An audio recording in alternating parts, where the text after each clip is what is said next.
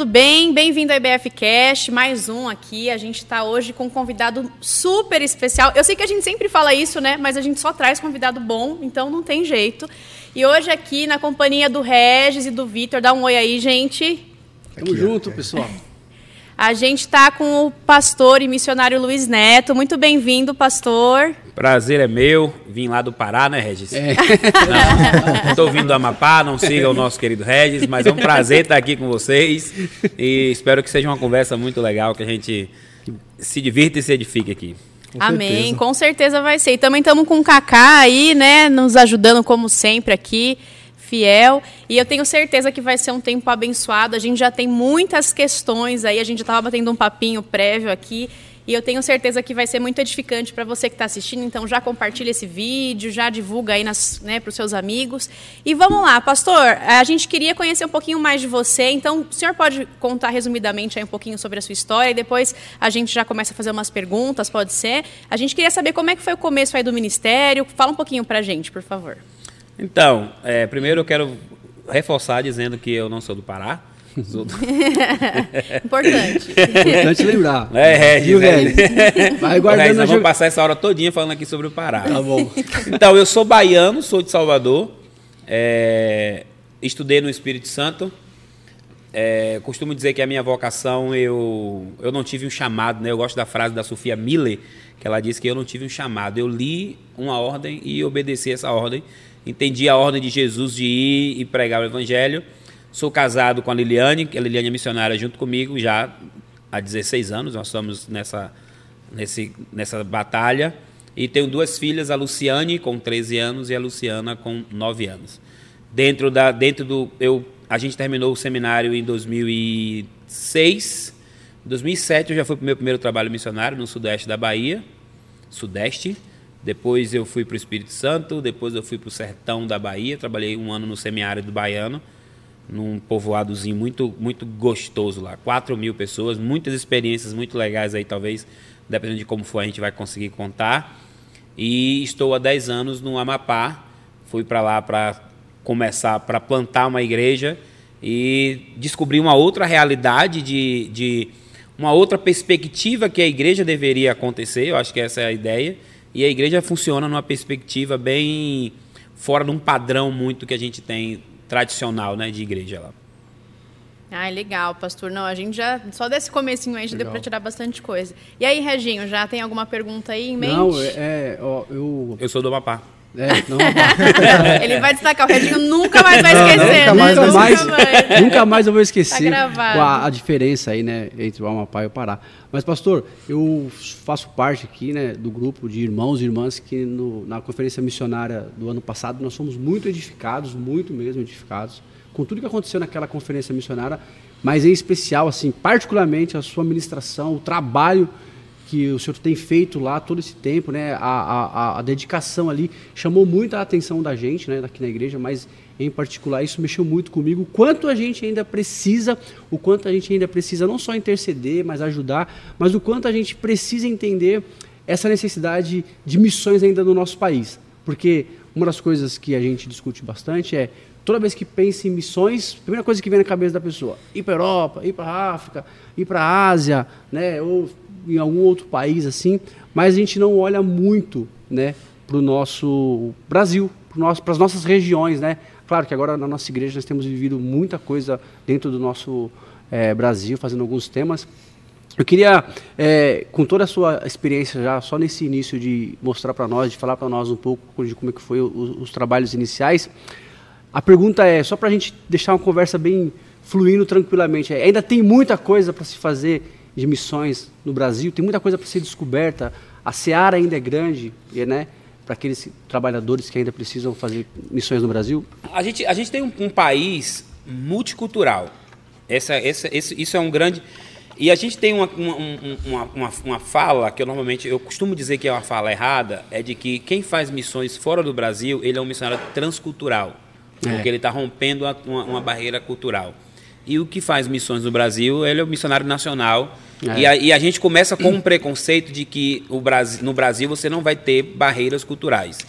O que é, um, que é um, um, uma, uma premissa errada, né? Porque assim, se você vai para trabalhar com povos minoritários como indígenas, você já vai ter uma grande questão de barreira cultural. Sim. Se você vai para o sertão nordestino ou se você vai para a zona da mata, aquela região de litoral, são dois povos diferentes. Olha, eu, eu nasci em Salvador, que é uma cultura, morei no Recôncavo, que já é uma outra cultura, morei no semiárido baiano, que é uma outra cultura, eles até a alimentação é diferente, que o pessoal normalmente fala assim, baiano come acarajé, né? E, é. e o, o soteropolitano come muito acarajé, mas não é do baiano isso. Morei no sudoeste, que eles parecem mineiro. É. Eles falam como as coisas de queijo ali. O Amapá também é a mesma coisa. Dentro do próprio Amapá, dentro do próprio, da própria Macapá, que é a capital, você tem pessoas que descobrem uma outra realidade. Né? Os meninos que, que, que, cresceram comigo lá no projeto e que foram estudar e terminaram indo para a cidade para a cidade normal, né? Não, é, não necessariamente normal ali, mas nas aspas. Eles disseram assim, pastor, olha, mas o povo é diferente, né? É, eu falei, não, não é diferente. É que realmente cada dentro da própria dentro da própria cidade você tem diversas culturas. Partindo aí disso, a gente começa a entender o seguinte: ainda tem muita coisa para fazer, porque e a grande a grande guerra que eu, que eu posso pensar em questão de missões é de que nós temos hoje, se eu não me engano, 30% de, de, de evangélicos no Brasil. Alguém chegou a dizer 40%. É. A gente tem um dos países mais corruptos do mundo, a gente tem uma violência enorme. Né? Eu, eu sempre me assusto quando eu passo São Paulo, tanto de pessoas em situação de rua. É. A gente vê cada vez menos influência, né? E a igreja, eu ouvi isso do Davi Lago, né? Agora nesse evento, ele falou assim: quando a igreja perde o seu poder de influência que ela tem como cristã, aí ela quer dar carteirada política, que é o que a igreja é tem verdade, feito hoje, verdade. usando carteirada política e a gente não vê uma mudança. Então, você já tem um grande campo missionário hoje, é o coração evangélico. Verdade. Já é um grande um coração missionário. Lá, a, a, a igreja, o lugar que a igreja está plantada lá em Macapá, tem dez igrejas. São nove Assembleias de Deus, uma católica e a nossa igreja. E eu falo, e, e a gente mora num um dos bairros mais perigosos da cidade. A gente mora num dos bairros que com mais casos de abuso, exploração sexual. A gente mora num bairro que o tráfico de drogas é enorme. E eu fico pensando, por, isso, isso eu estou falando na rua de 900 metros, fora nas vielas que tem dentro das pontes, que também tem igreja. Se Jesus é luz, e se a igreja representa a luz de Jesus, por que tanta treva? Sim. É. Ou essa luz é falsa, ou essa luz não é luz. Só não pode ser Jesus, né? Como cantou o poeta, né? Essa luz, é. essa luz, vou mudar, só não pode ser Jesus. Porque é uma perspectiva de que, assim, e tem alguma coisa errada com a igreja. E esse é o primeiro campo missionário.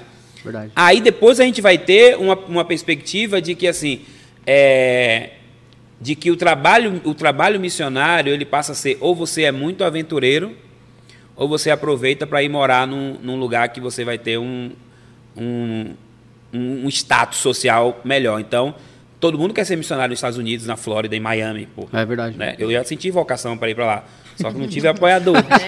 sabe, para evangelizar os ricos de Beverly Hills andando é. na, nos, nos conversíveis. É verdade. Mas poucas pessoas querem ir para os lugares mais difíceis. Né? E quando as pessoas vão para os lugares mais difíceis, às vezes ele, ele mesmo se coloca como um super-herói. E não é, eu acho que é uma questão de vocação, de você entender a sua vocação, uhum. de você estar tá ali, de você se envolver naquilo e, e não perder essa essência. A gente até fala sobre isso, sobre um conceito de uma igreja missional, que é aquela igreja que ela é missionária aonde ela está. Uma igreja missional, ela não precisa mudar de CEP para ser missionária. Exatamente. Uhum. Né? Você não precisa mudar o seu CEP para você ser um missionário, você é um missionário onde você está. E a gente já perde isso. Então, primeiro que a gente precisa entender essa importância de que isso não é um trabalho de pessoas especiais, né? Ser missionário não é, não é um, uma dádiva especial de alguns. E segunda, de que assim, ainda há muita coisa. O Brasil, o Nordeste brasileiro, ainda tem muita cidade Sim. com uma concentração muito pequena de cristãos. Eu estou falando de cristãos, não estou falando de evangélicos. Né? Que nem, nem mesmo a Igreja Católica conseguiu chegar lá. E olha que a Igreja Católica entra em tudo quanto é viela que você imaginar. É verdade. Né? Igual a Assembleia de Deus no Norte. Você entra, são nove Assembleias de Deus numa rua de, de 900 metros. É, não é muito diferente daqui, não. não é? Aqui também tem bastante. Um monte de igreja, você é. vê um monte de igreja. Só o que acontece, eu normalmente digo o seguinte, que igreja é um dos espaços menos utilizados no município. Porque imagina, a gente tem muito templo grande e ele funciona ali três, quatro vezes por semana. É, é. O Duas restante, horas. Duas horas no dia. No, no, no dia e, ou, e quando não, é. na semana. Ou quando não, ele usa para fazer programações, né? Vou botar no YouTube aqui, vou falar mal da igreja não. Mas o cara faz cinco cultos no dia. Sete da manhã, dez da manhã, meio-dia, três da tarde, cinco da tarde, sete da noite. Ensinando uma coisa que pode ser qualquer coisa, menos evangelho. É. E esse pessoal está saindo de lá dizendo que é filho de Deus. Que eles converteram a Jesus, mesmo que eles saiam dali pensando o seguinte: eu vou ficar rico também. Porque a igreja me ensinou aqui que eu vou parar de sofrer. É. Que não vai ter mais sofrimento. Então você vê que o campo missionário, ele é. Dos, dos dez povos menos evangelizados, estão os mais ricos dos ricos. Você não quer trabalhar evangelizando esse pessoal, não? Eu não sei, viu? Não, eu não sei. Não tem vocação para evangelizar? Não sei se eu tenho vocação para esses, não, viu? Quem é que vai ter acesso aos mais ricos dos ricos? As pessoas que, que As pessoas ricos, que têm dinheiro, é. né? É verdade. Os mais pobres dos pobres, não precisa ser pobre também para evangelizar os mais pobres, né? Tem que é. trabalhar pelo menos e ajuda. É. Você tem indígenas, ciganos. Uhum. Ciganos é um dos povos também com, com pouco. Os sertanejos. Ninguém, ninguém quer cair para dentro de um lugar que, que não, não tem água. Semiárido, né? O semi, eu trabalhei no semiárido um ano. Um ano trabalhei no semiárido. Um cara apaixonante. E chovia duas vezes ao ano. A expectativa dentro, da chuva. Dentro de casa, a gente tinha um cômodo da casa, é, um, é, um, é, uma, é uma caixa d'água, mas é como se fosse uma. Pensa uma, uma, uma piscina, mas não é uma piscina, porque é fundo. Mas é um cômodo da casa. A, a encanação, quando chove, ela cai, aquela chuva que vem, período de chuva, você deixa ela dentro da casa, dentro do, desse cano, e bota os peixes lá para o peixe ir comendo as bactérias. E você passa. Quando eu cheguei lá a primeira vez, eu fui tomar banho. Eu cheguei nesse lugar, eu com a minha esposa, e aí a gente foi tomar banho, e aí eu passei o sabonete, né? O Lux não saiu espuma. Falei, rapaz, tô com o Lux vencido. Não saiu espuma. Meu Lux vencido. Aí no outro dia eu fui lá comprar um, um, um outro sabonete. Comprei para Molívia agora, que deve ser melhor que. Uhum. É. Agora tem um Albany, né? Não é. deu para comprar Dove Dove é caro. Dove é caro. No, início, no início do ministério não dá para comprar Dove, não. Dove é caro. Dove não dá. Aí comprou para Molive também não, não ensaboou. Aí eu falei, mano, o negócio dos meus sabonetes estão tudo vencido aqui. Aí ela falou, não, a água aqui é salgada. É por isso que não dá, não dá espuma. Nossa. Se você quer lavar o cabelo, você tem que lavar o cabelo com aquela água da, da que é uma tipo uma cisterna, né, uma cacimba. É. Só que você tem que tomar cuidado, porque senão você fica sem água potável uma, uma, a gente chama de dorna, não sei como se chama aqui, um tambor de água de 200 litros, 20 reais para você ter dentro de casa. Eu aluguei uma, a gente alugou uma casa para poder morar, três quartos. A Bruna não vai participar dessa dinâmica, eu já contei para ela. Casa com dois quartos, sala, cozinha, banheiro, mobiliada. Uma senhorinha que tinha morrido. Deus o tenha, a senhorinha, aquela senhorinha. Eu nem conheci ela, mas ela, a cama dela, aquele, sabe aquela cama com cheiro de leite de rosa, de uma veinha que usava? A sei, cama ainda sei. cheirava a velha que morreu. Coitada, velho. Morreu. Mas, mas foi bom que ela ter morrido, porque eu fiquei na casa, né? Todas as coisas cooperam. A casa era boa, né? É. É. A Maris que vem pra, pra mim. No meu caso lá, serviu a velhinha. Se ela não tivesse morrido, eu tava sem casa. Sabe quanto eu paguei de aluguel? 60 reais. Nossa, 60 é. Ninguém queria morar naquele lugar lá. Não, é. Ninguém queria morar. Seco, chuva. Você só dava descarga quando fazia número 2. Dá para dar descarga quando fazia número 1, um, senão não tinha água suficiente para isso. Nossa. Não tem água. Sinal de celular, ô dó, nunca, nunca, nunca, como diz o cara do, do meme, nunca nem vi. não tinha sinal de celular, era sinal, era telefone fixo. Quem tinha, eu estou falando disso há 10 anos atrás. Ô pastor, mas até aproveitando esse ensejo aí, uma coisa que até o senhor estava falando para mim também antes, e no último podcast a gente também ouviu, é, nesses contextos também a gente acaba vivendo experiências muito sobrenaturais com Deus, né? O senhor poderia contar alguma experiência aí desse contexto aí do semiárido durante esse tempo de missão, de evangelismo, que o senhor lembra que viveu ali? Porque com certeza tem histórias assim fortes, né? A gente, a gente, no nosso primeiro trabalho missionário a gente foi trabalhar e aí a gente recebia uma oferta, né? Normalmente missionário vive de oferta, né? E a gente recebeu a oferta. E eu falei com Deus, eu falei, Senhor, eu não aceito ficar devendo aluguel aqui, porque a gente está aqui para começar um trabalho missionário. Então nós não, não, podemos passar essa vergonha aqui. Vai começar a evangelizar o próprio dono da casa aqui, que vai dar a casa. E aí naquele dia a gente tinha que escolher entre pegar o dinheiro para trabalhar, a gente trabalhava para se sustentar, né? Então, dinheiro não, não, não, roda. Então você tinha que trabalhar para poder fazer um dinheirinho ali para poder viver. E naquele dia a gente foi lá para poder é, o cara o, cara que era líder da missão ele fez assim ô Neto a gente tem que escolher comer ou comprar o material para trabalhar. O que que faz? Eu falei se a gente não trabalhar a gente não come. Mas Deus não vai deixar a gente passar fome. Pode sair e comprar o material. Deus vai Deus vai fazer alguma coisa. Duvido que Deus não faça alguma coisa Aí ele foi comprar o material, comprou o material e a gente está em casa lá. Acho que era perto de meio-dia ali. Tocou a campanha na minha casa. Aí veio um rapaz, ele abriu, ele abriu a, abriu a porta e fez assim: O Edivaldo mora aqui? Eu falei: Não. Ele fez: E Jonatas? Eu falei: Não, eu, eu, eles, eles moram aqui embaixo. aqui Eu sabia quem era o, o, rapaz, né?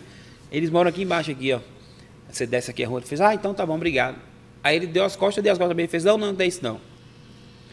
Aí eu falei, é o que? Ele fez assim, não, é que esse fim de semana eu trabalhei, é, hora extra no meu trabalho, e Deus falou comigo que esse dinheiro era para eu dar para vocês. E aí eu vim trazer o dinheiro. Nossa. Mas o cara me deu dinheiro, ele, deu, ele ficou sem jeito, e eu, e eu fiquei estatalado ali, né? É. Aí ele olhou, tchau, eu falei, obrigado, irmão, Deus abençoe. Ele deu as costas, eu fiquei ali com a mão. Aí eu virei, veio a Liliane com o Mike, que era, o, que era missionário comigo.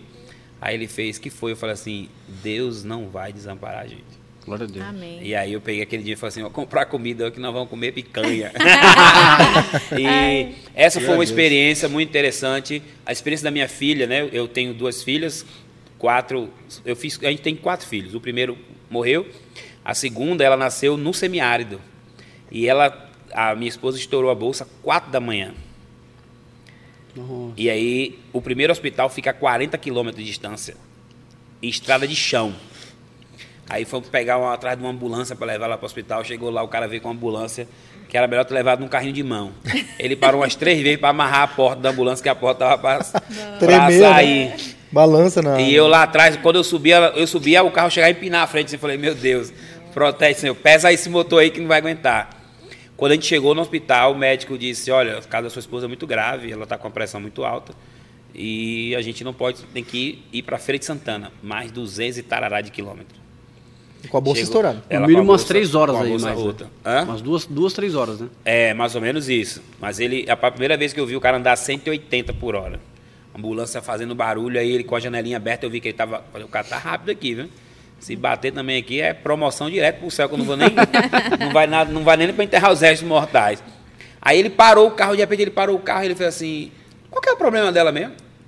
Eu falei, ah, ela estourou a bolsa e Fiz, ah, tá bom. Aí ele foi, fechou a janelinha, fez, não precisa olhar para cá não. E aí, chão. Aí parou no hospital e fez assim, ó, o médico não quer o seu caso, disse que não tem como, o seu caso, é, o caso da sua esposa é grave, tem que ir para Salvador. Salvador, mais 120 quilômetros. Ou a gente pode tentar um outro hospital. Eu falei, cara, tenta um outro hospital aqui em feira, que eu tô ficando preocupado, né? Eu tava preocupado. Cara, eu saí com a roupa que eu tinha acordado. Botei a carteira no bolso, liso, igual pau de sebo. E fui embora. aí chegou lá, o médico fez assim, aí o médico pegou, a minha esposa não sentia dor. Nossa. E não tinha mais líquido. Aí ele fez assim, o médico disse assim, ó, eu vou tentar salvar sua mulher. A sua filha é uma incógnita. Vou tentar salvar sua mulher. Porque ela não sente dor. Falei. Aí ela veio, eu tava com um lanche, ela falou assim, não pode nem comer. Mas eu saí dali, não, não tinha telefone, não tinha nada. Eu falei, Deus ajuda a gente, que rapaz, eu não sei se eu aguento perder mais um filho, não. E eu sei que ela disse que quando deu meio-dia, ela sentiu uma dor, que ela fez, rapaz, pensa numa dor, que sofrida. E a Luciane nasceu, ali mesmo nasceu, com 1,8 kg. Nossa, levinho. Nossa. Rapaz, normalmente sabe o que eu digo? Quando a criança nasce, o que, que a gente faz? O cara fica assim, parece com quem, né? É. Quando dizia que parecia comigo, eu dizia comigo, não, rapaz, esse bicho ferretado aí parece com a mãe. ela parecia um ratinho, ela acha graça é. quando eu falo isso. Ela parecia um ratinho, porque ela. Pensa a Decil Gonçalves. Sei, toda sei. murcha. Uhum. Ela não tinha, só tinha pele, né? Bem pequenininha assim. Aí o médico falou assim: olha, aí o pessoal veio, né, para dizer, falou assim: rapaz, você vai ficar uns dois meses aqui. Porque aí, aí veio uma mãe com a menina, também um outro ratinhozinho assim, ó. Ela falou assim, ó, eu tô há dois meses aqui, meu filho precisa chegar a dois quilos e ele não, não, não engorda. Aí eu falei, senhor, eu não, tenho, não posso ficar aqui não. O senhor faz alguma coisa aqui, porque... Aí ela foi, a médica foi, olhou ela e disse assim, olha, sua filha tem 1,8 kg, ela vai perder peso, ela chegou a 1,5 kg. Mas ela tem a saúde de uma criança normal, você não tem que ficar aqui não. Vocês estão de alta, pode ir embora. Não. E eu chamo ela de meu milagre. Ela está com 13 anos hoje. Glória a Deus. Então, assim, Legal. foi uma experiência para nós. E a gente terminou não voltando mais, a gente saiu do trabalho, não voltou mais. Mas foram experiências, muito marcantes, né? E a outra que eu tive foi no meu primeiro trabalho, que a gente teve agora, pouco recente. A gente começou um trabalho numa igreja e a única pessoa aqui era uma criança de 12 anos de idade. Chamava Gabriel. Cara, ele ia pra gente, velho. E era como família, porque ele era de uma família muito pobre, então a gente ia pro shopping e levava ele, né? E ele ia para todo canto. Quando a gente foi embora, eu fiquei um ano nesse lugar, quando eu fui embora, ele sofreu pra caramba, a gente sofreu também. E nunca mais se viu. Nunca mais se viu.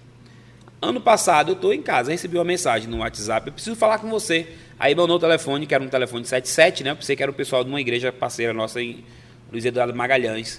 Só que eu olhei o nome do Gabriel, eu falei, não, não é possível. Aí na hora que eu vi o telefone, já liguei. Ele fez neto?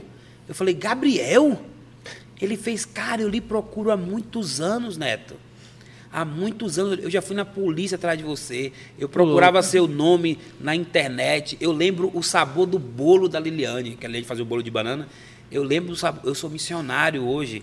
E Olha. todas as vezes que alguém me pergunta onde eu conheci o evangelho, eu falo eu conheci um casal de missionário maluco que cuidou de mim, que me amou, que me ensinou o evangelho e foi ali que eu entendi que eu deveria ser missionário. O cara fazia um seminário batista aqui em Campinas. 14 anos depois, ele disse que um dia ele encontrou uma outra pessoa e quando olhou, ele falou assim: Ah, eu neto, já tinha mandado mensagem para minha esposa. Então, é, aquele, naquele Isso. momento, aquele testemunho dele foi muito importante, principalmente para o momento que eu estava passando e de entender a importância de você cuidar de uma criança, que é o trabalho que sim, a gente faz sim, hoje. É. Porque você é, a Bíblia diz que eu plantei, Apolo regou e Deus dá o crescimento. Você não sucesso ministerial não está baseado em números. Não. Está baseado em você ter certeza de que você fez aquilo que você tinha que fazer, né? Então, naquele momento para mim eu falei, pô, saí de lá, ninguém converteu. Só o menino, mas eu não imaginava jamais. Foi naquela igreja de que você ficou um ano. Uma igreja, na verdade, a gente fazia o culto na casa. Ah, a gente tá. fazia o culto na casa e convidava as pessoas para ir para casa, começou ali. Só que aí a missão decidiu encerrar o trabalho lá e me mandar para outro lugar. E aí cada um foi para o seu canto. 16 anos depois o cara liga, o cara é missionário e lembra ainda tá do sabor do bolo, de tudo que ele viveu. Ele tinha 10 anos de idade na época. Ele tinha 10 anos de idade. É. Um, um, garotinho, Gabriel. Tá vendo? Hoje está é, servindo a Jesus numa igreja batista lá, missionária aqui. Então, assim, é, a gente nunca sabe e você não pode jamais dimensionar a efetividade do trabalho que você faz baseado no que você vê. Né? Boa, é, Tem que legal. ser baseado naquilo que você acredita. É. Porque quem vai convencer o homem é Deus. Então, assim como as, a, a, os meninos alunos meus do projeto que estão presos, porque terminaram se, se envolvendo na criminalidade, eu não posso achar que foi o fim deles. Né? A, a mensagem nunca vai voltar vazia. Sim vai transformar de alguma forma. Então essas experiências são coisas que você vive ali no dia a dia, né? De, de um outro, o, o Edson, que chegou na igreja lá usando uma, uma, duas moletas de madeira.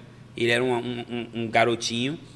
E na hora que eu vi, eu falei assim, rapaz, eu não vou aceitar que esse menino ande de moleta, não é possível. Com a moleta, aquela moleta feita braba, né? E aí eu chamei o pessoal e falei assim, rapaz, nós vamos orar para esse menino aqui parar de andar de muleta.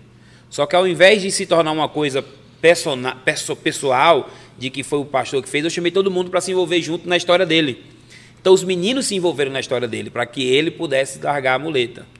Legal. E aí ele começou, ele ainda andava de muleta, né? Com, a, com a, uma perna um, uma menor que a outra. Esse menino outro dia tava, ele era do meu time de futebol lá, jogava bola lá, mora na outra cidade, e todo mundo do, do, do, dos meninos que meu pai assim, rapaz, nós temos certeza que foi Deus que, que curou, curou a vida dele. Porque ele entrou aqui de muleta e hoje joga bola tá do time de futebol lá. Ah, que bem. Vários, várias, vários milagres, né? Várias coisas é. assim. Meu Deus. É, realmente. A gente tem conversado com, algum, com alguns missionários, né? O Pedro e, a, e o pastor Milton também. E também é cada história, né? Pedro, Pedro, Pedro e a Sueli contaram tanta história para a gente também.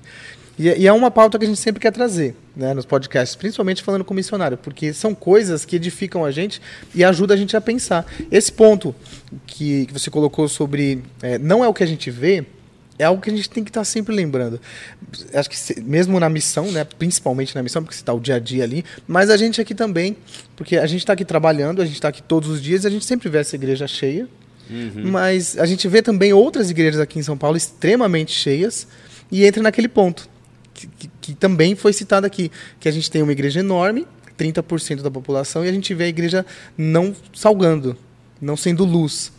É, então, e, e, eu queria é, contextualizar tudo isso e perguntar um pouco sobre o projeto lá. O que, que você tem feito lá? Qual, quais são os desafios? É, a gente é seminarista, então a gente tem que perguntar como que você faz para ensinar a teologia lá? Se você, que linha que você chega na teologia? Se você consegue aprofundar? Se tem pessoas, sabe, que, que querem aprender ou não consegue aprofundar, fica mais. Porque é fácil, a gente fala, é fácil ter a teologia dentro do seminário. Mas e a teologia no campo? Na prática. Na prática.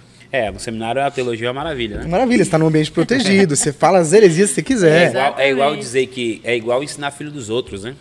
Cuidar de é. filho dos outros é bom é demais. Facinho, ah, né? É. Nossa. Olha, se eu fosse. Se Você eu tem fosse, solução para tudo. Se fosse se meu fosse filho... aquele pai, eu já tinha feito isso. Verdade, vem, vem ter filho. Verdade. Vem verdade, ver como é que é. Vem ver verdade. como é que é. Então, quando a gente chega lá, a gente trabalha com muita criança. Só que a criança cresce, né? Então, hoje o projeto, a gente, dentro da realidade da nossa igreja, o projeto é um, um, um trabalho comunitário. Né? Eu, eu, fiz uma entrevista um, para um jornal sueco e eles perguntaram para mim assim, quantos membros tem sua igreja? Aí eu respondi, eu devolvi com uma pergunta, né? Eu falei assim, que tipo de igreja você está perguntando? Se for da igreja tradicional, a forma tradicional, que igreja é, são pessoas que congregam dentro do seu espaço ali, eu tenho pouca gente. Mas dentro do meu ministério pastoral, eu tenho mais de 200 membros, que são as pessoas da minha comunidade que são pastoreadas por mim, mesmo que ela não me veja como pastor, porque aí não é a função dela. É, sim. A minha função é eu ser pastor. Se você vai querer ser ou não pastoreado, é um problema seu, mas eu vou cuidar de você, independente se você vai entrar na minha igreja ou não, se ah, porque o irmão não dá, não, não, não, contribui, esse irmão não vai ser assistido. Ah, porque aquele irmão não está na membresia da igreja, não, faz, não, não frequenta é, o culto. Esse não batizou ainda, se a mãe dele morreu, eu não vou lá visitar não, é só é. quem, quem já é membro. É, e, e isso é uma realidade que a gente é, tem muita dificuldade aqui com isso. Então, tem que quando, dividir, né? Quando eu quando eu chego lá, a gente começa a trabalhar com crianças. Então, hoje o projeto social da igreja ele tem um, uma equipe interdisciplinar com psicólogo, pedagogo, assistente social e o coordenador. Assistente social é minha esposa. A gente fez faculdade específica é. depois que a gente começou a trabalhar. Então, eu fui fazer administração, com, eu fiz pós em gestão de projetos sociais, já dentro do que eu fazia, porque eu precisava melhorar o meu conhecimento para atender melhor e transformar melhor a vida das pessoas.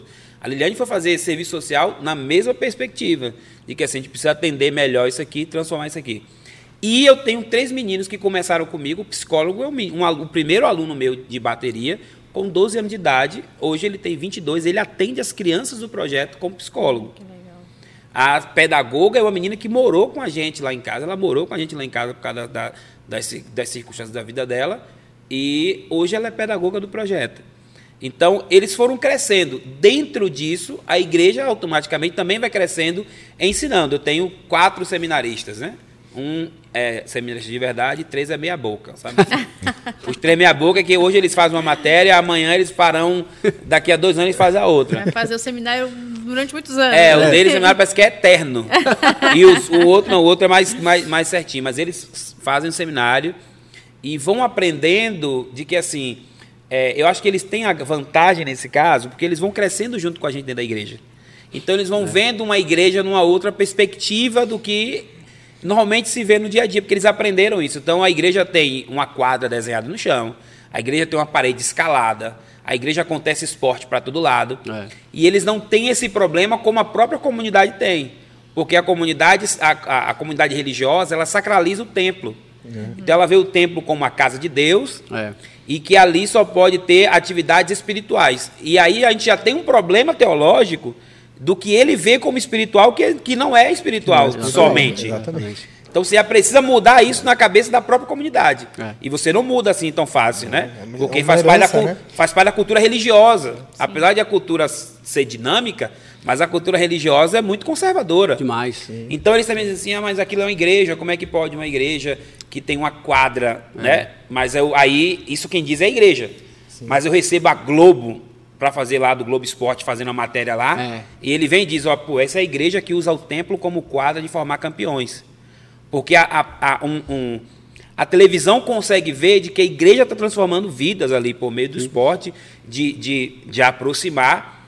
Então, eu tinha um grupo de dança há oito anos atrás, nove anos atrás, tinha um grupo de dança na igreja, com cinco meninas. Grupo de dança da igreja sabe como é que é, né? As meninas têm que ser padrão, tem a idade para namorar, tem que. Tem é, todo... Toda a regra. E eu não consigo manter 20 meninas. Só que eu tinha oito, nove casos de meninas grávidas, entre 12 e 14 anos, na minha comunidade. Grávida aos 14 anos, com 12 anos de idade, e a mãe dizendo assim, é normal. Isso aí acontece. Normal. Muito, é muito comum. Sabe, eu acho que ele não vê como normal, mas vê como comum é. de que a menina está engravidando cedo. Não tem engravidou cedo, né? É melhor do que ficar sozinha. Sem contar de que ela engravida cedo, as mães, as mães dessas meninas engravidaram cedo, elas engravidaram aos 15 anos de idade. Hoje a filha dela tem 12. Quantos anos a mãe dela tem? Quem é bom de matemática aí? 27. Menos de 30. É. 27, 27 anos. Ela está novinha ainda. E ela Já quer é viver é a vida dela. Então é melhor que ela largue logo a filha dela com outro cara, é. que ela não vai ter dificuldade de cuidar, e ela vai viver a vida dela, porque agora ela conseguiu estabilizar a vida dela 14 com 27 tá bom anos. Mesmo. 14 anos, 13 anos, pode. O índice de, inicia de iniciação sexual na nossa comunidade é 9 anos de idade. É, eu lembro da. 9 anos de idade. 9 anos de idade, né? Você olha uma criança da nossa comunidade com 9 anos de idade e fica pensando, não é possível.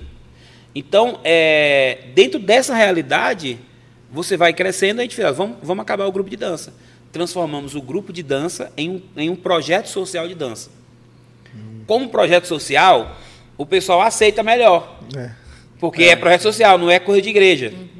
Então eu saio de 5 meninas para 22 meninas. E você consegue apresentar o evangelho para essas 20. Uhum. E elas vão e elas aprendem, elas aprendem sobre salvação, sobre teologia, elas aprendem sobre usar absorvente, sobre sexualidade, ou sobre sexualidade, sobre, sobre usar preservativo, é. porque você vai dizer assim, é, é menina que vive, ó.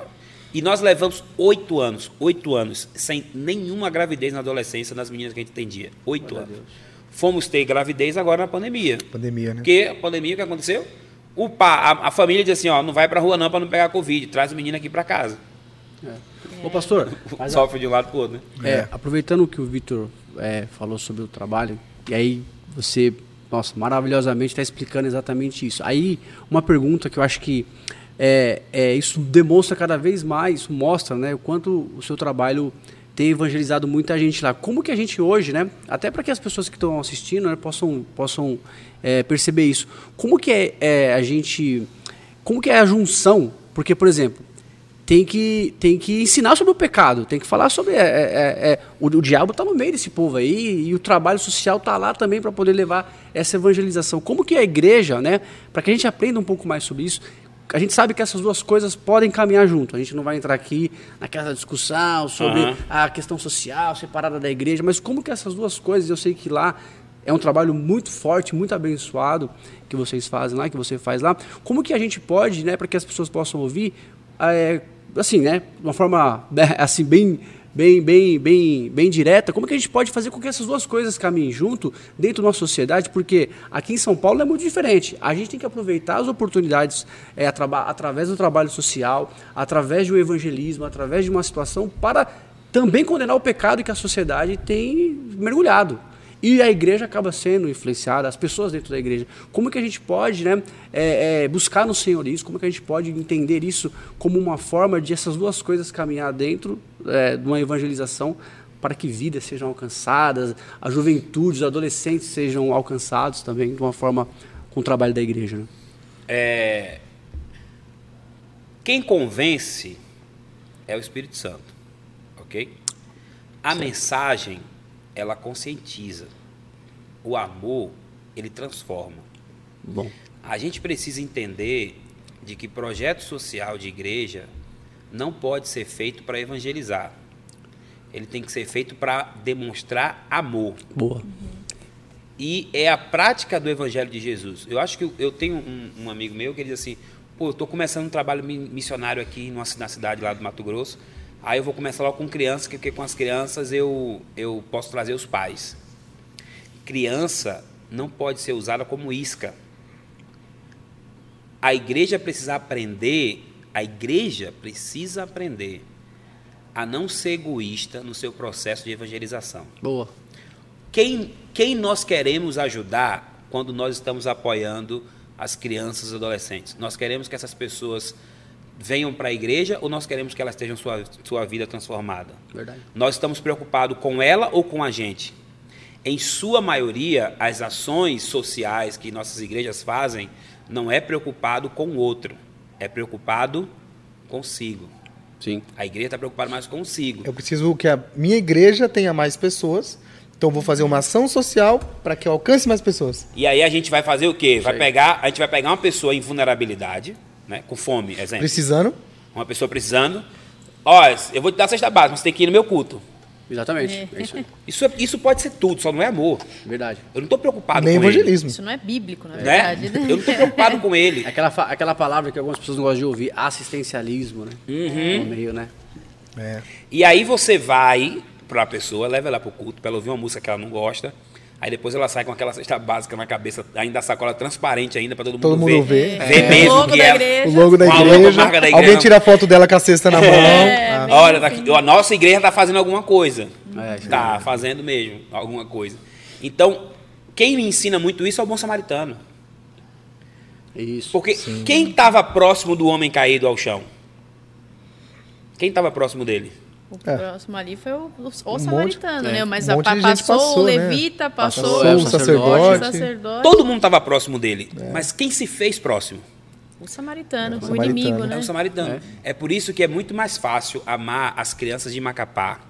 É muito mais fácil amar os meninos barrigudinhos lá da África uhum. do que amar meu irmão que dorme no outro quarto comigo. É verdade. Porque o evangelho é amor. Isso mesmo. Não necessariamente. Eu não estou dizendo aqui que a gente não vai usar a mensagem, mas primeiro se relacione. Ame aquela pessoa primeiro. De, depois você você não vai precisar. E eu vou dar um exemplo muito muito prático. Seu Raimundo foi um senhor lá da comunidade que foi é, ele, é, ele é o líder da comunidade, ele não é líder comunitário, mas ele é uma pessoa que velho na comunidade, todo mundo respeita ele. Todo mundo olha para ele e fala, não, esse cara aí. E a gente foi lá para fazer o trabalho comunitário e fez assim: eu sei que vocês querem, pastor. Eu falei, o que, seu Raimundo? Vocês querem que eu vire crente. eu falei assim: ó, isso não é uma mentira, mas nesse momento nós não aceitamos, como igreja, não permitimos que vocês tomem uma água suja de fezes, nós não, não aceitamos que, como igreja aqui, vocês vivam num lugar que vocês não conseguem andar. Que é aquela, aquela história que. Que é a história da ponte lá. lá da é. ponte, é. Então nós, nós entendemos que vocês precisam. precisam Isso aqui tem que mudar. E nós queremos fazer parte com vocês. E não queremos fazer para vocês. Nós queremos fazer com vocês. Porque é diferente. Porque quando você faz para a pessoa, você cria dependência. Quando você faz com a pessoa, você empodera ela, porque ela, ela, ela entende-se como parte do processo. Pô, eu eu, sabe aquela pessoa que você parou de beber por quê? Não, entrei na igreja, agora parei de beber. Essa pessoa que parou de beber quando entrou na igreja, se ela sair da igreja, o que ela vai fazer? Vai beber. Mas aquela pessoa que entendeu que a bebida destrói a família dela, ela, vai, ela, ela, ela, não vai beber, porque ela entende. É. Né? E automaticamente a relação dela com Jesus é muito mais fortalecida, porque ela, ela entendeu o princípio. Então, o Sr. Raimundo foi, nos deu a, a, a a oportunidade de transformar lá a comunidade dele. Nós fizemos as pontes, fizemos é. a, a, a, a, a, fizemos a, a ponte, a energia, a ponte, a energia, água. a água. A água foi depois. A gente fez a ponte, energia e fez um outro pedaço da ponte. Quando nós voltamos a fazer as reuniões, após um ano, ele me chamou e fez assim: tá tudo errado aqui, pastor. Tá tudo errado. E ele, o senhorzinho bravo, falou assim: é, senhor, tá, tá tudo errado mesmo. Ele fez esse negócio, o senhor vir para cá, só fazendo ponte, fazendo água, fazendo isso aqui. O senhor tem que pregar para a gente. o mesmo que lá atrás não queria. É, queria Sabe por quê? Porque ele percebeu que eu nunca fui amá-lo com nenhum interesse. É. Nunca houve nenhum interesse de que. Não, não, que não houvesse a vontade de que ele convertesse. E não que em algum momento a palavra foi negligenciada. Sim, é. Mas a, a Bíblia foi, foi ministrada em todas as aulas do curso, era ministrada a Bíblia, mas nunca com interesse, a não ser de que assim, nós precisamos mudar essa realidade de vida deles. E isso automaticamente gerou nele o seguinte: eu quero o que você tem. A Legal. palavra foi vivida, né? O que, é você, o, que, é. o que você, o que você, o que você tá, tá fazendo comigo aqui é uma expressão de amor tão grande, porque eu quero isso para minha vida também. E o senhor Raimundo apareceu um dia no culto lá, com a calça, com roupa de crente, né? Calça, camisa social. camisa social. Calça social. Olha que benção. Aí ele falou assim, posso falar aí no culto? Eu falei, pode, né? Mas cismado, né? Com medo, né? Esse cara vai falar. Que é a oportunidade que ele falou assim, isso aqui é uma vergonha. Aí eu falei assim, verdade? é uma vergonha. falei, rapaz, olha o que esse casal veio de longe fazer pela gente aqui. Aí eu chego no evento, tem 25 mães aqui, era o dia das mães.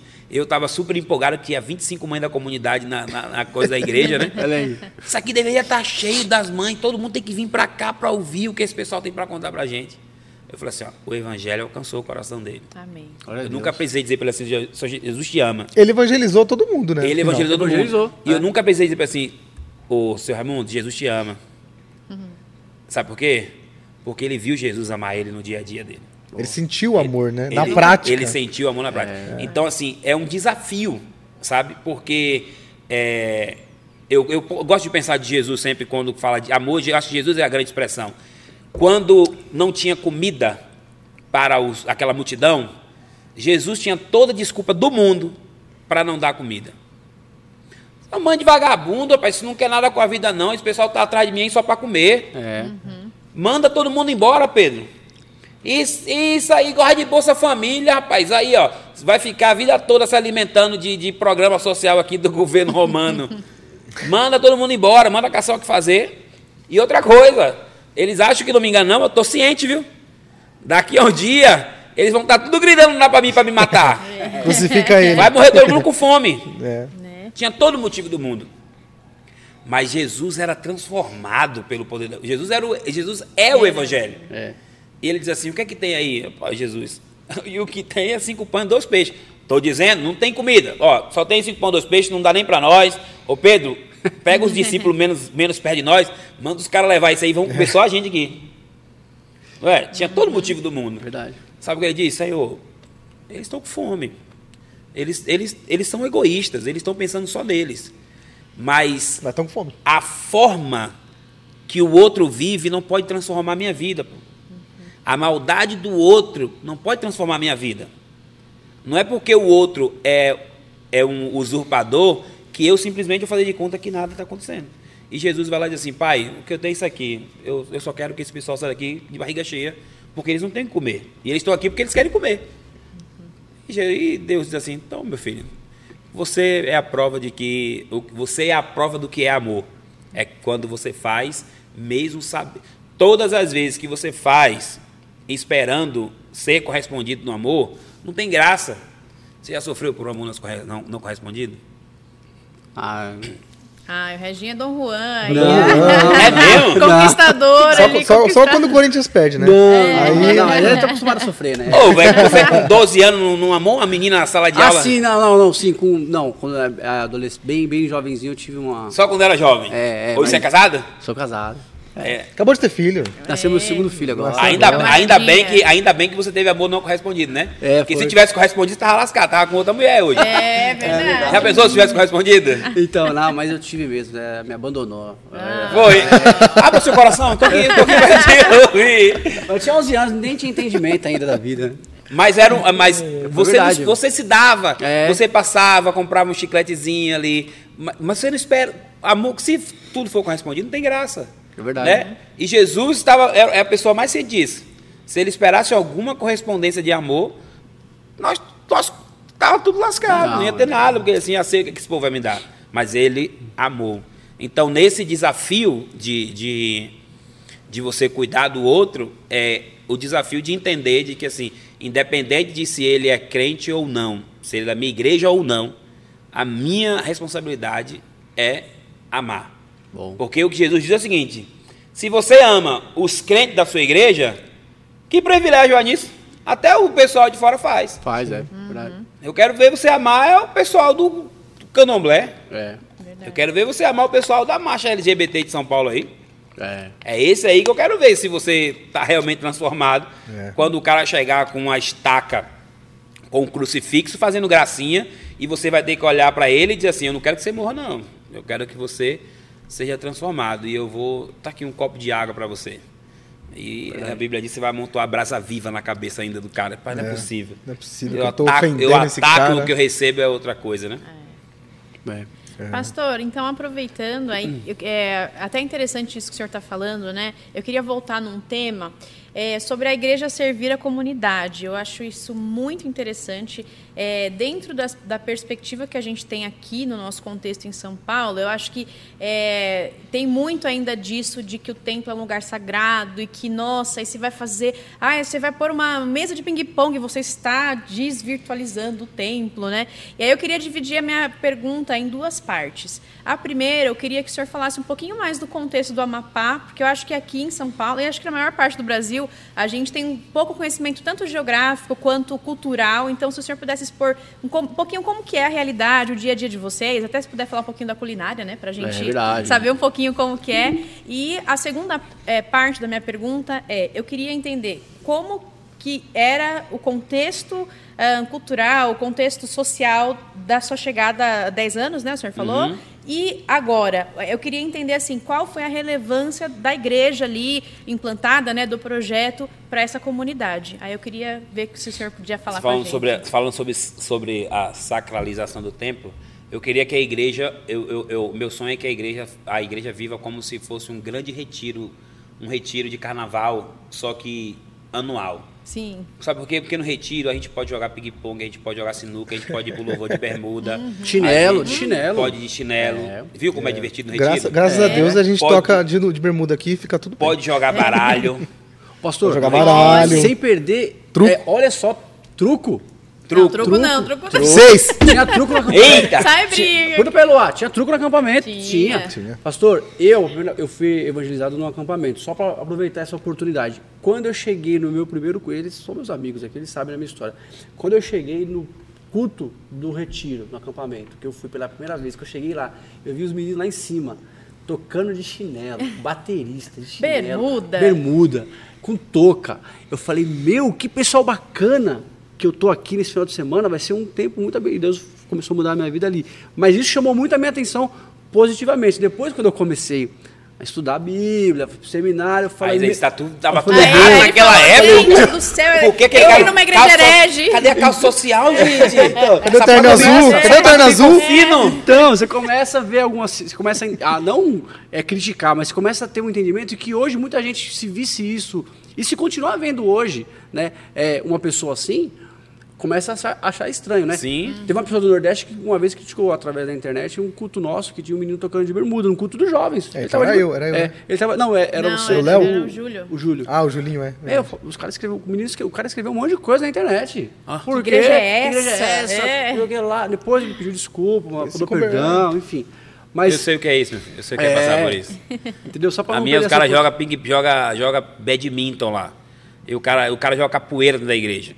E ele prefere que eu feche a igreja para fazer só o culto e o menino fique na rua correndo risco de droga, Sim. do que eu abrir para que ele seja cuidado ali, para que eles tenham um tempo, um tempo de diversão que ele não tem no dia a dia, né? E que isso que eu acho interessante, também. o senhor estava falando, a, a, gente aqui, eu cresci na igreja, né? A gente esperava tanto o acampamento, porque era uma coisa, a gente fala acampamento aqui, né, de carnaval, que era uma coisa assim, que é, a gente esperava tanto pela parte da diversão quanto pela, por, por esse aspecto espiritual é, mesmo de, de, a gente estar tá na presença de Deus e, e, uma coisa não invalidava a outra, né? sim, né? Por que sim. não trazer não, isso é. para para a realidade? Então eu chego num, eu chego num, só, continuando, eu chego num contexto de uma cidade, o, o, a comunidade que a gente trabalha são pessoas que vêm de comunidades ribeirinhas para a cidade. Eles vêm migrados das comunidades ribeirinhas do Pará para a cidade. Pra Só para que, caso algum dos nossos ouvintes, né, que chique, eu sempre quis falar isso, não saiba, o senhor pode explicar o que seria uma comunidade ribeirinha?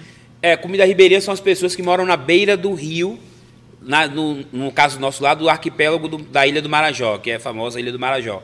Então, para você ter uma ideia geograficamente, da, de Macapá para a primeira cidade do Pará, na Ilha do Marajó, que é a cidade de Afuá, são duas horas de barco. Eu já chego no Pará. E, e tem um bairro de Macapá que para eu chegar nele eu levo 12 horas de barco. É igual a gente aqui, para ir para praia e para chegar em Minas aqui. Para praia você vai em 20 minutos, você vai na última cidade de São Paulo é 5 horas. Ó, é, olha aí. Mesmo. Mas na praia você tá em São Paulo ainda, né? É, tá é em São, Paulo, São, Paulo. São Paulo. E aí você tem uma, uma, uma realidade dos ribeirinhos que eles vivem uma vida. Não há lei, né? Então, assim, e o que acontece na comunidade ribeirinha? Por que muito caso de assédio? O homem ribeirinho, ele sobe na, no pé de açaí, ele arranca açaí, ele vai pescar, então ele está sempre muito inteiro, ó, fortão. E a mulher, ela só procria. Na frente da igreja lá, tem um, um casal que tem 24 filhos. Ah. Receba, receba. Graças a Deus, 24. pai. 24 filhos com a mesma mulher. O Rodrigo, Rapaz. que é o psicólogo lá do projeto, o pai dele tem 48 irmãos. Nossa. Deus do céu. Aí ele não é com a mesma mulher, não. O avô dele foi mais piriguete. Mais mas... Né? é, é, agitadinho. Saiu namorando é. mais. Caraca, então, assim, o que acontece? A mulher procria, vai procriando, procriando. Quando ela chega com 40 anos, ela está acabada. Quem está bonitona dentro de casa? A filha. A, a filha. filha. Agora nós tivemos um caso que a, o, o, o, marido perdeu a mulher com a filha, tinha 9 anos de idade. A mulher morreu, ele enterrou e ele ficou tendo um caso com a filha. 9 anos de idade. Então essas pessoas saem dessas comunidades onde estão escondidos lá, perdidos lá, e eles vêm para a cidade com mesmo com a mesma vida. E lá é um pensamento comum. Comum, é comum. Todo mundo fala, não, isso aí é normal. Quem vai dizer que é, que é errado é a pessoa que vai chegar com a lei e dizer assim, isso não pode. Ela é sua filha.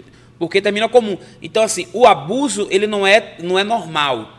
Mas não é alguma coisa que, é com, que, que era combatido. Sim. Então, quando a gente chega, que eu vejo meninas ganhando um real para poder o cara passar a mão no seio dela, eu começo a dizer, tem alguma coisa errada aqui. Quando começa a aparecer um caso de um caso que a menina, ah, eu fui abusada com 8 anos de idade. Era um caso, me deixou assustado. Só que aí, dois, três, quatro, a gente começa a trabalhar para que a uhum. comunidade acabe com isso. Porque aí é o papel da igreja, né? Que é onde o poder público não chega, onde a prefeitura, o governo, a igreja vai chegar lá. Vai chegar. Porque, Tem mais acesso até. Porque nós, nós estamos lá para transformar essas realidades sociais. Não faz sentido o evangelho, ele precisa acessar todas as áreas da sociedade. E não só. Eu normalmente digo isso, eu até preguei na convenção e foi e eu fui cortar a minha pregação. Vocês não cortam eu não corto não. Mas eu falo o seguinte: se o problema do homem for só não ir para o inferno, se converter uma criança que foi abusada, como tem um caso lá, foi abusada aos 4 anos de idade. Deus. Com 14, ela já tentou suicídio duas vezes, que ela não quer viver com esse negócio nela. E ela converte. Se o problema dela for só não ir para o inferno, mata ela. Pega um revólver, dá um tiro na cabeça dela e manda ela para o céu. Sim. Ela não vai sofrer nunca mais. Mas o evangelho tem que transformar a vida dela por um todo. Começa aqui, é, né? Um e aí eu né? preciso transformar. É, eu gosto da frase que diz que o céu só é céu por causa da presença de Jesus. Se tirar Jesus do céu, o céu não tem graça nenhuma. Aqui vai ficar morando em rua de ouro. Qual a graça que tem em rua de ouro? Só para o evangelho de prosperidade aí, que não tem nem saber de Jesus, né? Saber, né? Não, vai ter rua de ouro, opa, glória. Se você botar Jesus no inferno, o inferno vai ser um lugar bom de morar eternamente com Jesus lá. Então é preciso que colocar Jesus na vida dessa criança que foi abusada para que ela comece a ter um céu na vida dela. Deixa eu fazer um parênteses aqui. O evangelho da prosperidade também chegou lá? Chegou de com força. Com força. Porque meus concorrentes chegam lá na igreja lá, o ônibus para, todo mundo entra no, no ônibus vai pro culto deles. Nossa. São as pessoas que eu cuido semanalmente. Mas e aí outro culto dá, oferece dinheiro. Ah, mas né? o cara vai oferece chegar, o ônibus, né? Oferece o ônibus e não vai dizer para você que você tem que parar de abusar as crianças. Na verdade, o pastor nem vai se preocupar que isso não, acontece não na falar. comunidade. Ele não vai falar. Ele nem tá aí para isso. Uhum. Né? Ele nem tá aí para isso. Ele tá, o que ele quer é que o cara pegue lá o, o sofrido salário que ele ganha, que é pouco, e contribua na igreja. É. Que ele venda. Então você vende um contexto social muito difícil. Então você vai para um contexto desse, e aí a gente começa a fazer o seguinte: a gente precisa trazer esses meninos para mais perto para proteger eles. Para ensinar a eles como se protegerem. Então a gente começa com um, um, uma, umas, as meninas que eram vítimas ali no início, algumas que eram vítimas de, de, de assédio, né? Que terminava, fazia curso de de reciclagem e depois a gente começa a ver que realmente é um, é um, é um problema local. E aí a gente faz passeata, recebeu ameaça de morte, que o cara que era abusador lá não gostava, de, de que a gente diz que sem, denuncie, ensinar a criança a se proteger, né?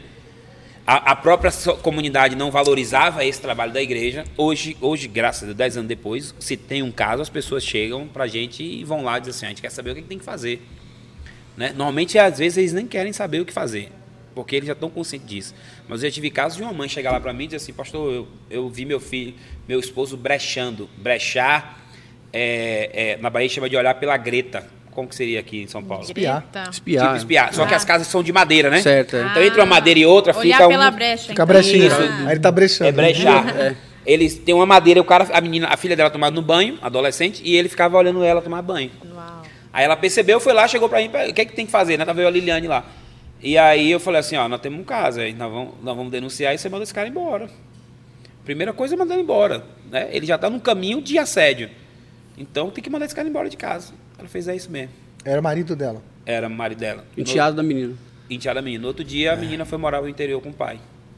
E ela continua morando com o cara lá. Opa, ô pastor, é, é, essas histórias, a história que, que a, na administração da conferência, marcante que foi para nós, isso aí fica reverberando na cabeça de muita gente. Eu, eu admiro, é, meu, quero ser aí, sabe, um intercessor, muito mais do que se interceder, o que eu puder ajudar, porque eu vejo claramente o quanto Satanás, o quanto eu sei que o trabalho social ajuda nisso aí para estar tá lá dentro, porque a igreja da prosperidade é nem o senhor falou, vai lá, manda o ônibus, o pessoal vai lá, eles não vão tocar no assunto do pecado, uhum. eles não vão tocar nos detalhes da, da sexualidade, eles não vão falar, manda embora da sua casa esse homem. Eu, fico, eu, vejo essas histórias e às vezes a gente tem uma realidade aqui em São Paulo um pouco diferente, porque o pecado tem feito com que algumas pessoas achem isso normal ache isso, ache isso comum. Né? E, e de perto, lá como vocês têm vivido lá, nesse trabalho, eu fico vendo o quanto a gente precisa ser ensinado com relação a isso, o quanto isso deve gerar incômodo em nós, de, de pelo menos a gente saber que somente o Evangelho de Jesus Cristo pode mudar o coração dessas pessoas. Claro, o trabalho, a denúncia, né? a gente sabe que aqui talvez a gente ouve falar bem cresce cada dia aqui em São Paulo. A gente ouve falar algumas histórias, mas dessa forma, quatro, cinco anos, é, histórias recentes assim aparecendo. Eu fico imaginando o trabalho que não deve ser é, é, tentar evangelizar uma pessoa que acredita que isso é normal, que isso é comum. A mãe com achar que a criança com 9 anos, 10 anos de idade já tem a relação sexual dela, já fica é, grávida porque ela também tem 25 anos e ela quer viver, então que ela, que ela já arrume o maridinho dela ali já arrume a sua, a sua vida. O quanto, o, o, o quanto Satanás, o quanto tem uma influência maligna do mal em tudo isso. Que você tem uma pessoa que, que criou uma cultura demoníaca, né? É. E aí, assim, ela converte. Ela vai para a igreja, ela converte. Só que para ela mudar a cultura que ela aprendeu é que é a grande dificuldade. E aí você vai ter que andar com ela e entender de que Deus é que vai dar graça, porque assim, é, eu tenho uma irmã lá com sete filhos, sete filhas com sete homens diferentes. Nossa. É. O cara abusou da filha dela mais velha. Ela mandou a filha dela morar com o tio para ficar com o cara. E é crente. Batizada, mulher de oração. E você tem que olhar para ela e pensar assim, a cultura, a cultura, a cultura de vida dela é muito distante da minha. É. Mas eu acredito que Deus vai mudar a vida dela. Para que ela entenda. Quanto tempo isso vai levar? Eu não sei. Eu não sei. Até porque o contexto que ela e o contexto é, que ela anos, volta né? também, é. né? Porque ela foi transformada, é. está sendo transformada, mas ela volta para aquele mesmo contexto. E né? eu então, acredito então, que é... essa irmãzinha, ela vai estar comigo no céu. Sim. Mesmo que ela viva de uma forma que eu não, não, não concordo, mas assim, eu estou ensinando eu estou falando, o evangelho, a salvação chegou no coração dela. Sim. Mas a prática diária, isso é muito, muito difícil. A mesma coisa você pegar alguém, é você a gente chama de pescar em aquário dos outros, né? Mas você pega uma pessoa de uma outra igreja, traz para sua igreja, até que esse cara mudar o pensamento dele. É. De que assim, ah, e cadê a calça social? Por que, que o pastor não está de, de de terno. A gente recebe, já, a gente recebe algumas críticas até hoje. O cara assusta. Uhum. Verdade. A gente recebe sempre. Ah, não, você não pode tocar de bermuda. A gente, eu já toco, toco de bermuda direto. Toco no louvor, a gente toca. Eu venho de bermuda e tal. É, a gente está num país tropical, né? Isso que eu acho é. interessante. A gente puxou um aspecto lá da Europa e trouxe para nossa cultura. É. E até é, dentro desse contexto todo, pastor, é, eu também queria voltar. Eu, eu, fiquei com tanta coisa na cabeça, dava para ser seis é, horas de podcast. Mas é sempre assim, né? A gente sempre quer mas, as é, três, quatro horas. Mais, assim, né? Tem que fazer dois, três, quatro. É difícil. Mas eu, eu assim, desde até. A nossa igreja, graças a Deus, tem um coração muito missionário, muito missional. A gente sempre tem trabalhado com missões, né? Isso é uma coisa que a gente agradece a Deus, porque muitas igrejas, dentro do nosso contexto, não têm esse, esse coração.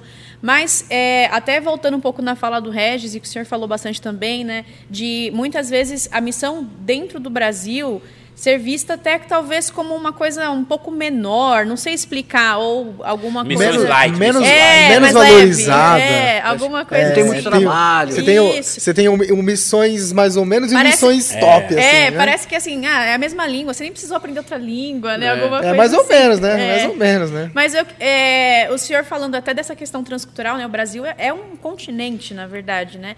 É, o senhor sentiu algum impacto cultural aí forte que o senhor poderia compartilhar, dos hábitos? Ah, Como eu, é tinha, que eu até esqueci de falar sobre isso.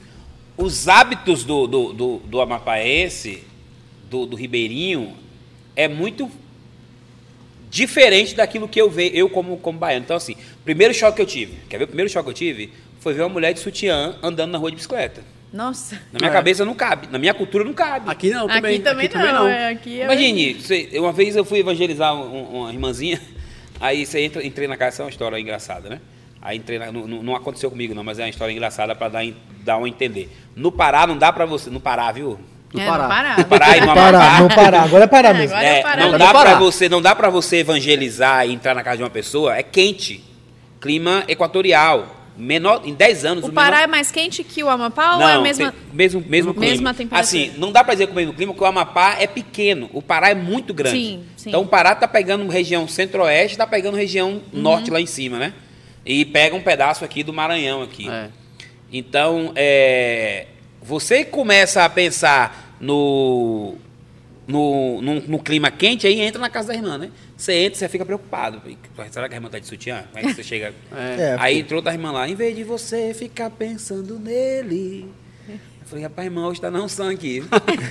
e, e você vai entrando lá, tem uma coisa chamada giral, que é um, a- tipo uma pia de lavar prato, mas eles chamam de giral, que é só uma tábua. E tá lá, em vez de você ficar chorando por ele. Aí o pastor já grita lá, ô, minha irmã, Pai do Senhor, pra, pra irmã Já poder. Já se tocar. Já botar uma. né? Normalmente ela pega uma, menos. um- a- a- a- ela pega uma blusa e coloca bem aqui assim dentro do. Dentro do, do sutiã aqui sutiã. para proteger a, a parte do seio, né? E ela aí meteu um. Pense em Deus, Ah! chore por Deus. Liga. Pô, essa daí foi boa, ela escapou no... Já evangelizou a música ali.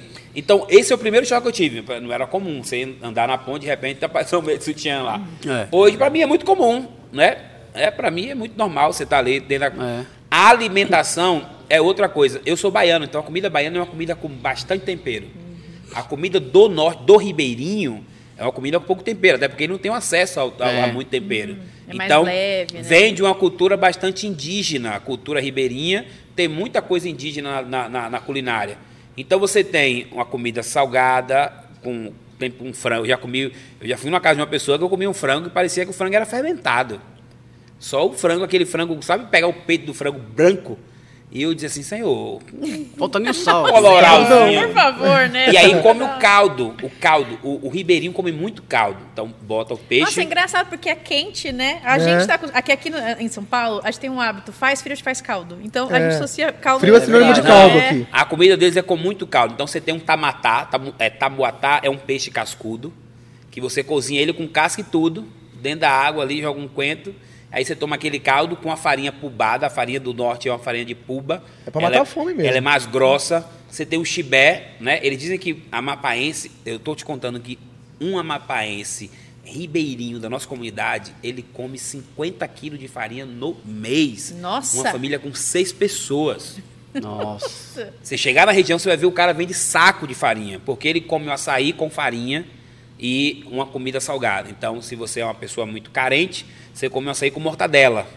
Então, pega a mortadela frita, come o açaí aqui na colher e vai comendo a mortadela. Se é uma pessoa da alta sociedade, come açaí com camarão. né? Ah. É, o- é o top do açaí, o açaí com camarão. e a farinha, né? O mediano vai comer com frango assado, com é. pirarucu frito, que é o peixe frito. Então, a, a, a comida é muito fora do normal, assim. Muito caldo. A minha filha, que já é na, na Mapaense, uma vez a gente, eu estava com minha esposa no hospital, e a irmã falou assim, ah, vem almoçar aqui em casa. Eu fui, quando ela chegou, botou o tamuatá. O tamuatá é um peixe, que ele é cozido numa pessoa bem ribeirinha, ele nem abre a barriga do peixe para limpar. Ela cozinha com tudo. Do jeito que Nossa, tá ali. Tirou do rio, já põe lá. bota na panela, joga um temperinho e bota ali. Aí a, ela foi, botou, quando ela botou, eu olhei o peixe e falei, oh Deus, tenha piedade, Senhor. É hoje. Eu vou fazer jejum. Aí eu peguei o peixe, botei no prato, aí, aí você bota o garfo para tirar a casca do peixe, né? É. A minha filha já tava botando farinha e dando aqui, pai, eu quero outro. Falei, vá, minha filha, coma mesmo. e o tamuatá, você fala assim, que você não pode comer ele e ter barba. Porque ah. o, ele tem uma, no norte chama de pitiu, que é o cheiro forte do peixe o bicho gruda de um jeito hum. fora do normal. Ai, Vitor, você. Ah, não posso comer isso Mas a, comi a, comida tradicional. A comida, a comida tradicional é açaí. O açaí é uma comida, é um caroço. E aí ele bate o açaí numa, numa máquina, ele vai corroendo aquela máquina, aquele, aquela, sai uma polpa, uma polpa. Normalmente o pessoal fala que tem gosto de terra, né? Não tem gosto de terra. É o gosto típico do açaí, sem, sem sal, sem nada, sem, sem, sem doce, e você come com comida salgada. Ah, o açaí do sul não é o açaí legítimo, né? Aqui, ele na foi verdade, viajando e foi, foi é, pegar uns caminhos errados. Ele perde aí, o sabor, né? ele recebe guaraná, recebe banana, então bate. É. Aí ele fica doce. Tanto que o açaí lá, você dá sono. O daqui dá alergia. Energia, é. Não faz sentido uma coisa é. com a outra. É comer açaí com mortadela. É, esse daí, a gente vai ter é que. É diferente, né? O gosto é, é outro. É e, e eles são muito. Eles, eles não são. O, o, o, o, eles não são pessoas com carisma muito grande, mas eles são muito receptivos. Então é muito comum você ver uma casa com quatro famílias. Não tem lugar onde botar gente, mas assim você pode vir. E é aquela coisa assim, onde come um, come 300. Ah, é. Eles não tem, é, um, isso, é, isso é fantástico. Eu falo assim, a gente precisa trabalhar isso muito bem. É. Porque é daí também que surgem os casos de abuso. É. Porque você bota é. todo mundo junto. Imagina, um lugar quente, a pessoa com a, com a roupa não tão, não mostrando o outro doente lá que acha que pode chegar, é de onde está. Mas você chega numa, eu já cheguei numa casa uma vez, eu fui largar uma menina que a gente estava dando assistência, e aí eu fui deixar ela em casa. Quando a gente chegou lá, estava um 4x4, um beliche, uma cama de casal e uma rede por cima. Ela ia dormir em cima da rede que ficava a mãe e o pai, e os dois irmãos no beliche. De madrugada, o cara procurou o celular dela debaixo da rede dela. Escreveu uma carta para ela assim: Ó, eu tô com sua mãe, mas o amo é você. Hum. E essa menina está vivendo dentro daquela realidade, está vendo o quê? Imagina você pegar, eu já peguei criança de seis anos fazendo é, sexo oral com o irmão dentro do da igreja, de quatro anos. Onde ele aprendeu essas coisas? Aprendeu em, em casa. Em casa, né? ele está no quarto por quatro, é, vendo. É. Ele é. vê, a pessoa não tem, não, não tem pudor, né? não, não é. tem aquela educação. E às vezes crente, é isso que eu falo para você. Ele é crente, ele converteu, o evangelho chegou, a mensagem do evangelho chegou para ele. Só que o evangelho precisa entrar em todas as camadas da vida dele para que ele entenda. Então a gente tem que falar com o irmão lá, irmão, ó, quarto do casal tem que ser separado das crianças, é. porque ele vai entender que é importante para o filho dele, para que o filho dele não seja despertado muito é. novo para essas coisas. Então são muitos riscos, né? Tive minha filha, eu peguei minha filha dentro do banheiro com a menina, que a menina queria passar a mão nela. Ali. Porque ela viu e ela queria fazer com quem? Logo com a minha. Ah, os meninos, ah, o filho do pastor toda direitinha, né? Filha de pastor é sempre muito crente. Filha de né? pastor é, sofre. É, a menina subia no muro da igreja para ficar fazendo dedo do meio e mandando e falando palavrão para minha filha repetir, repete, repete, fala palavrão assim. Olha. Aí eu falo assim, faz o dedo assim, faz o dedo assim. A minha filha coitada, ela sem entender nada, fazia. É, é, é, é difícil, né? E aí você tem uma família estruturada com criança que recebe carinho e amor e você tem a outra lá, e aí de repente ele fica com ciúme, defende do pastor, vai bater na minha filha com ciúme, não é maldade da criança. Né? E eu não é. vou simplesmente chegar para minha filha, para minha filha assim, ó, não se junta com eles. Ué, se for fazer isso, é melhor abandonar o, o evangelho. Obra, né? é, faz sentido. É. Pastor, muito obrigada. Infelizmente, aqui já estamos no nosso limite de tempo. É, os irmãos chegaram ali também é... embora. Né? a é. gente queria ficar aqui até, né, se a gente pudesse, a gente ficaria até meia-noite, mas é muito impactante ouvir as histórias. Com certeza, acho que todos nós vamos sair aqui, né, bem reflexivos. É, daqui a pouquinho a gente também já tem culto, né? É, Para você que está ouvindo, você pode acessar nosso canal do YouTube também, que vai, já vai estar tá provavelmente disponível aí a pregação do pastor Luiz Neto. A gente agradece e eu vou pedir para cada um fazer uma consideração final. Então eu só vou começar agradecendo mesmo a sua presença. Espero que a gente possa repetir aí, fazer uma parte 2, uma parte 3 e falar que eu fiquei realmente impactada, acho que de tudo que eu ouvi, né, tudo me impactou, mas principalmente da questão da igreja servir a comunidade. É lindo ver que é, a, a mentalidade da comunidade tem sido é, mudada para a mentalidade do reino de Deus. Isso é lindo e é um processo e é algo que acho que todas as igrejas, se trabalhassem dessa maneira e tivessem essa mesma mentalidade, a gente estaria num Brasil muito diferente. Então, Verdade. isso acho que é, é bem importante para nós. Reginho? Certeza. Bom, pastor, também quero agradecer a sua presença aqui com a gente nesse final de semana. Já edificou a gente na conferência, tenho certeza que vai ser um tempo especial, que seja também um tempo especial para você, para o ministério, para a família.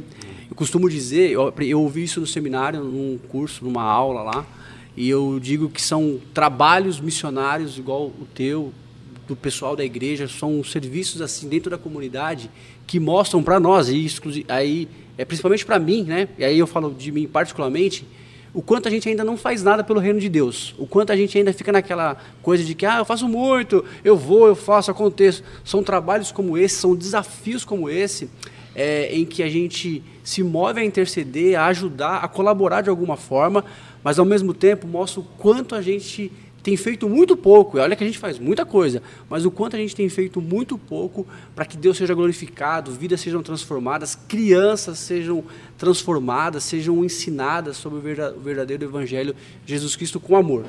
A, a, palavra que eu saio daqui hoje dessa gravação, né, desse, desse, desse podcast, é amor mas ao mesmo tempo a gente entender a cultura e levar o evangelho do, do Senhor Jesus para que essa, essas situações difíceis, né, essas situações de pecado sejam transformadas com o amor do nosso Deus. Amém. Amém. Isso aí.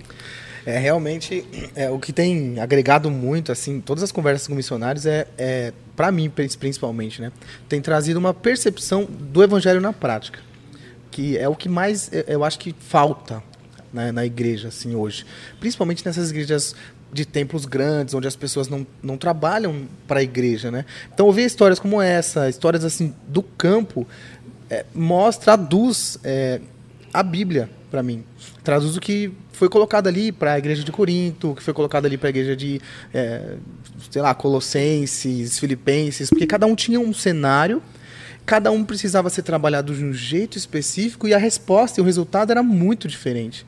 É, que entra muito naquele ponto, sabe? É, sabe, eu não posso crer no que eu estou vendo, eu posso crer no Deus que eu creio que me levou até ali para fazer aquilo. Então é, é muito bom, muito bom ouvir essa história. Queria mesmo ficar aqui conversando por várias horas. É, vamos ver da próxima vez que você estiver por aqui. A gente vê se reserva um, tem umas 5 horas aí. A gente vai, faz um. Conversa vai ser boa. É. A gente faz um café. A gente faz um. Coloca um lanche aí também na mesa. Um açaí. Um açaí Opa, com, um açaí com, com Nutella. Franguinho assado. Aí, é, aí, açaí com o açaí de vocês eu gosto do creme de, do creme de ninho. Eu como só o creme de ninho, aquele negócio que bota por cima lá. Eu como. É. O leite. O, o, o pozinho. O leite, é, o leitinho, o leitinho. É. É, o pozinho. Mas o açaí Mas é mesmo, isso. o original é melhor. Eu queria agradecer de verdade e dizer que daqui a pouco tem culto também, né? Então, é, hoje e amanhã. Então a gente também vai ouvir bastante coisa aí, né? Então, muito feliz por isso. Eu acho que vocês têm muito a ensinar a muitas igrejas, principalmente sobre cuidado missionário. Eu, desses 16 anos da indústria vital, eu nunca, nunca recebi tanto afeto de, de, e cuidado de uma igreja. Normalmente eu falo, eu falo assim, olha, o pessoal do Patriarca tem muito a ensinar que não é Patriarca. Filadélfia, Patriarca. Tem muito a ensinar sobre cuidado missionário, sobre lembrança, principalmente de, da família, né? As minhas filhas, então, as irmãs aqui são fantásticas. Você chega no aniversário, pessoa que você não tem nem ideia de quem é, mas a pessoa tá ali para lembrar de você, para lembrar as minhas filhas, então elas ficam super empolgadas. Então vocês têm muito a ensinar sobre isso. Eu sou muito grato a Deus. Por isso, veio para as meninas. Meninas, eu sei com quem alguém tá, porque falar nome aqui eu vou arrumar problema com alguém, porque é tanta gente daqui. É. Mas já ligaram para as meninas ontem lá em casa e conversaram. As meninas estão me perguntando: olha, a irmã Fulana ligou. Falei, tá, minha filha, eu vou encontrar a irmã Fulana amanhã, viu? Tenha paciência. Mas cria uma relação que elas se sentem e elas, e elas ficam se perguntando, né? Por que a gente ensina para elas. Isso é o um exemplo de uma igreja que entende a importância do missionário, seja ele, seja ele transcultural ou não. que todos são transculturais, Sim, né? É, então vamos, vamos, fechar aqui que todo mundo é, é transcultural. E, e, valorizar a sua família, né? Alguns são plantadores Legal. de igreja. Ele vai plantar uma igreja. Ele é um missionário plantador de igreja, dentro da sociedade, normalmente ele não enfrenta, mas é. tem alguns dentro do Brasil, o Oséias, que trabalha com indígenas. Você não pode dizer que o trabalho dele não é transcultural. Com certeza. Traduzindo é. Bíblia para índio. É. Então é isso. Eu fico muito grato, eu estou muito feliz de estar aqui com vocês, só virtualmente. Virtualmente agora estou presencial, vai ser um fim de semana muito legal. Maravilha. Amém. Então a gente vai encerrar, né? Deus é. perdoe os pecados de vocês. Um abraço do Pará. Todos nós. Obrigada, gente. Deixa o like aí, né? Compartilha com a galera e é, segue a gente também nas redes sociais. Gente, Deus abençoe. Deus abençoe. Até mais. Valeu, pessoal. Valeu, pessoal. Até mais. Valeu. Um tchau.